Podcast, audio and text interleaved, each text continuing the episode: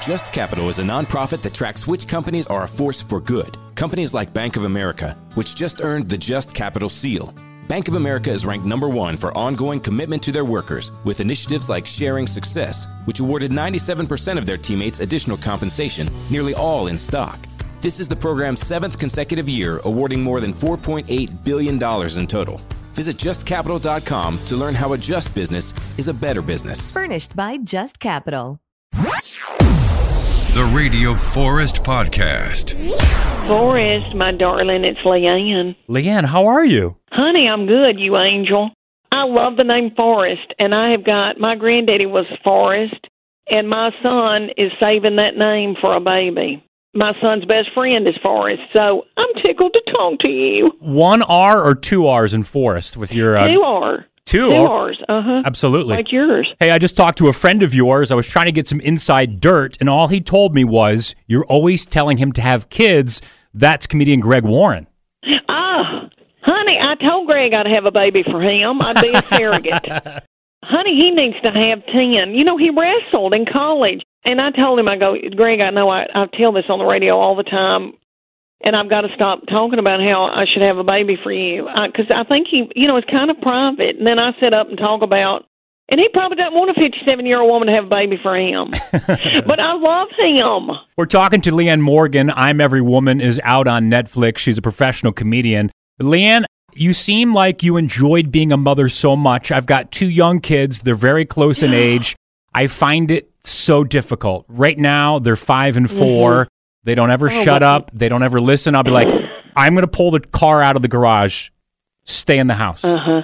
The one thing I tell them not to do, they'll do. Yeah. Well, in Forrest, I, you know, I'm now grown and got. Uh, I mean, they're mine are all grown, and I'm. I've got a grandbaby and another one on the way, and so I want you to know when I talk about all my little children, it was hard. I mean, I'm not saying it was perfect, and I know I could probably put that like it was, but but it was hard. And you know, when you got little children at home and everybody's crying and you want time with your wife and you know my husband would want time with me and I'd be you know I'd watch Barney all day and I'm and everybody grabbed me and held on to me and I just want to be left alone. It's a hard time, so don't put a lot of pressure on yourself. It's a hard time, but it will go by so fast. So just try not to. If anybody, and I know you hadn't asked my advice, but No, I am. the big battles, not the little ones. Let the little ones roll off your back. Heard recently your middle daughter went on a couple of dates with Morgan Wallen. Was this before he was big, or was he? Yes, yes, honey. He was trying to make it. He had got. He was on The Voice, and you know he's from Knoxville, where I'm from. And that little thing, he and I did a gig together that was, you know, we didn't get paid. I mean, we were both struggling, and I and we were um, in the back. I was eating cheese, and I, I listened to him. I thought he was wonderful, but I remember thinking, oh my gosh, the country music business is so hard. That little thing, he needs to just I didn't mean to squash his dreams, but I was like, this is, you know, this is going to be too hard. and um cuz there's so many talented people, you know that you'll never know who they are. There's No. so many talented.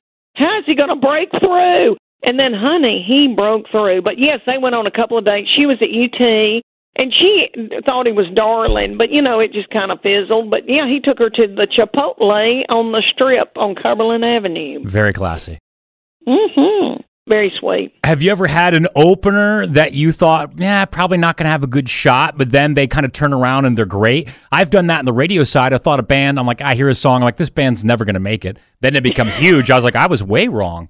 A lot of times I've been wrong. Oh, there's a lot of people that I'm way wrong on, and I, I could never be Simon Cowell because evidently I do not have that talent. There's a lot of people that I have thought, mm, they need to get a real job and have some health insurance. And one of my other friends, that she'll open for me, and we've been traveling on and off together for 20 years. She's like, Lean, you've got to quit squashing people's dreams. And I don't mean to. Yeah. It's just so hard. You know, the show business is so up and down and so hard that I just feel for little children trying to make it. Did you feel like you could make it right away? Was it uh, kind of a slow process to getting on stage? I know you started with the jewelry shows or the jewelry you know, parties. Yeah, But when you yeah, first uh, got on stage and you're performing jokes in front of a crowd, how did that go? Did it go great right away? It did. Now I did a couple of open mics that were horrific, and I wanted somebody to shoot me. But once I started, they let me up at that at the comedy club, the first comedy club that I was around in Texas. I, you know what? I just I had hope because I'm I, for one reason I thought I'm different. I'm different than everybody. I mean, here I was in Austin, Texas, where everybody, you know, is very hip and very progressive, and everybody's high on marijuana. And I was, honey, in a pair of capri pants with birds on them, with a, with a kitten heel and a bob haircut, raising three little children. So I knew I, I just I thought, you know what? If anything, I'm different. How did you go from from Tennessee in 2001 to Texas? Was that your your husband's job? What what got it you guys was to my husband's job. Yes, he was put over South Texas, and it was. I look back and it had to have been a God thing because I had been selling jewelry, but I knew I wanted to do comedy, and I was kind of doing comedy around East Tennessee. I didn't have a club, but I would do like the Rotary Club or something, you know. I, and I'd get paid fifty dollars or whatever. And then we moved to San Antonio, Texas, and they had a club. And but down the road, forty five minutes was Austin. Cap City Comedy Club was the best comedy club, one of the best in the United States, and that's where I would go. I had people that lifted me up there and helped me. Now, did the dynamic switch at all then? So now you're touring, you've got specials, you're on Bob and Tom, you're on Good Morning America. Has the dynamic shifted with you and your husband? Because is it safe to say, in addition to the jewelry, you're mostly a stay at home mom raising three kids. Now you've got a solid career. Has that changed a yeah, little bit? a little bit, honey. I've got a little power now. You know, I just bought a big, I just bought a big swing set for my grandbaby, and paid cash for it. So yes, I'm feeling a little powerful right now. I do hope. I think it took him a long time to figure out what was happening because I, for 20 years, I mean, I made money, but it wasn't anything like he'd have to pay my taxes because I'm so unorganized, and then all my money went to my children getting haircuts and uniforms and stuff like that. And so when this started, all this, he was like, "What in the what?" And so it's been hard for him to realize what was going on. I think all these years he's always supported me, but I think he thought, "Oh, that Kooky Lynn, let's just let Kooky Lynn do her kooky thing." But now, I mean, I hope my hope is that he can loosen up a little bit and enjoy himself because he has worked like a mule for us and Lord put everybody through school and everybody, you know, had to get their hair highlighted and he's been through a lot. So I'm hoping that he will relax a little bit. But so far, no. So far, he's still just as wound up and honey white knuckling a golf cart. Business has always been about turning a profit, making money. But can it stand for something more? Something beyond dollars and cents? We think so. We think that today, business has a higher calling, a purpose to be fair and just, to do right by their workers, customers, communities, and the environment. And it turns out companies successful doing that also do better for their bottom line. When you see the Just Capital seal, it means this company is a force for good. Visit justcapital.com to learn more. Every week, Michael Rosenbaum is getting deep with someone new on the Inside of You podcast. Let's get inside of Shelley Hennig. So knows? Obliterated's on Netflix. Mm-hmm. I had the best time. That's it was great. challenging, but it was like the That doesn't always showrunners. happen. Everybody's trying to make a show and you're not. This was a dream. it's no fun. Genuinely. And if it wasn't. I would just keep my mouth shut and talk about something else. Like yeah, it like, was hey, it was fine because I've done Yes. that. I've asked people and they're like, you know, Yeah. Inside of You with Michael Rosenbaum, wherever you listen. Can I ask you a question about dogs? I've had two beagles, and they were the hardest dog to get house trained. Is there any similarities with your dogs? Honey, okay, what is that? Yes, okay. I had a dachshund, and she was. I'm wondering if I just can't train dogs because she was not good about. Of course, she gotten heavy and old, and then she peed all the time in the house. The old beagle, when he got, we got him when he was a puppy, and he did all right for a long time and was uh, pretty good. Got trained by an older dog that we were babysitting. And then now, as an old man, he hikes his leg. You cannot bring in a Target bag or anything that he doesn't feel like he has to go mark. Just driving us nuts. And then the little beagle, I think she was trained, she was rescued. When we got her, she came in here and thought, oh, well, this is a big toilet. I can go anywhere I want to.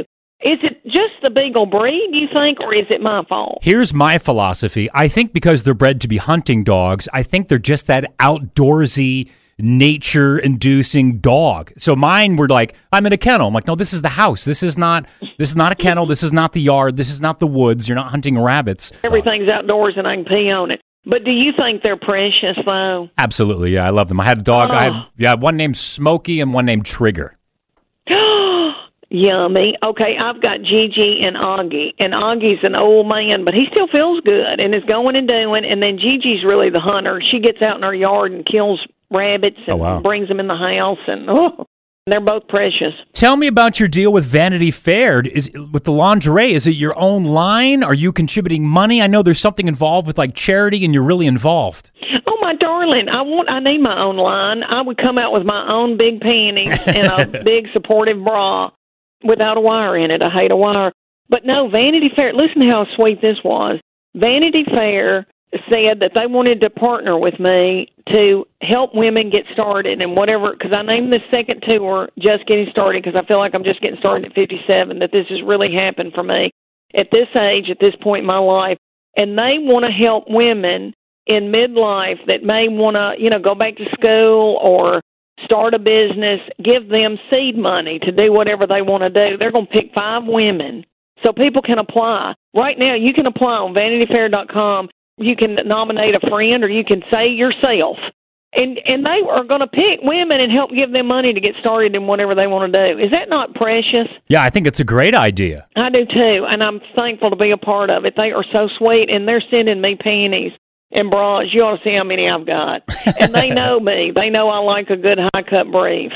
Your son was that him introducing you on your new special now on Netflix? Yes, that's my boy. He's 29. He's the one that's got my grandbaby. So did he come out and do a couple of jokes, or did he just come out and say, "Here's my mom"? No. Oh Lord, no, honey. He was scared to death to do what he did. He introed me, and I just thought that was so special. And no, he's never done anything on stage. All my family came out, and his wife and my baby, my grandbaby, they all came out at the end. Now my my youngest is all my kids. I think are funny. I've got a good sense of humor, but she's funny. And people ask her when I do clubs or whatever, they'll go, Tess, just get up and do three minutes. Just give us three minutes. Just try it. And she's like, No, I don't have a spray tan. so she she could I think she could do this business. I don't think she wants to. But, you know, it's it's a daunting thing.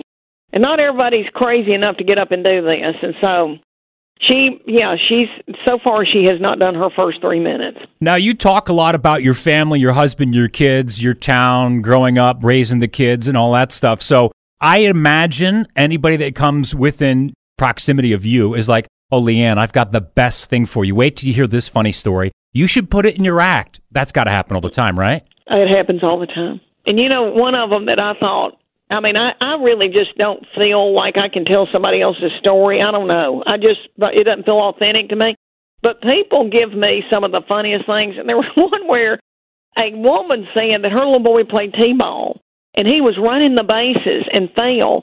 And there was a dead possum that had like atrophy. I don't know what you oh, call it, atrophied or, but it, you know, it had claws and it was like just stuck in the grass and that got hooked onto that little thing's uniform, his back, and he was running with a dead Oh my gosh! atrophied possum around the. And I, th- I thought that sounds like something that would happen to me on a t-ball field. You had that t-ball story, right? Did one of your kids poop on the field? Yes, my my middle child went and pooped on the t-ball field, and I had to get a stick and flick it into the woods because I was afraid somebody was going to step in it.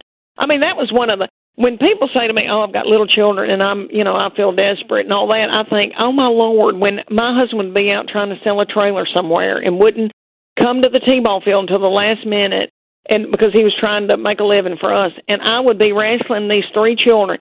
One would be on the t-ball field, unhappy, didn't really want to be out there. We forced him to play. Then the middle one doo dooed out there, and then the baby was I don't. She would have been I don't know, a year to 18 months old, she was going through somebody's purse in the bleachers. I mean, it was just, I just remember thinking, I'm never going to have a minute of peace again in my life. That's how I remember feeling. It's like I was in fighting in Beirut. And I've noticed on Twitter you listed as mom, wife, comedian in that order. That's got to be on purpose, right? Is that how you see yourself and how you want to present yourself? Yes, my darling, I do. Oh, I have been a mama. Even through all this 20 something years of doing comedy, I was so lucky I got to put them first. that meant that I didn't, you know, I couldn't do clubs every week and I had to take another path to do this business. But I got to raise them. And somebody said to me the other day in Hollywood, they said, Leanne, you've got the best of both worlds. You've got to raise these children and have a family. And then now this is happening to you when they don't need you, you know, like they did growing up. Because I could not have toured and done what I'm doing now if they were little. There's no way I couldn't have raised them. So I, I have. I've got the best of both worlds, and I appreciate every minute of it every day. It's crazy. And how was taking care of your parents during the pandemic? That had to have been bittersweet, right? Like to spend the time with them, but it's I, also scary. Yeah, I was. You know, the COVID was frightening, and I was worried to death about them. And and I couldn't tour. They had announced this big tour. It was the biggest thing that ever happened to me, and I was looking so forward to it. And then they said you can't go, you know, because of COVID. But I did. I got to take care of my little mom and daddy, and they're doing great. They're 80, and my dad will be 83.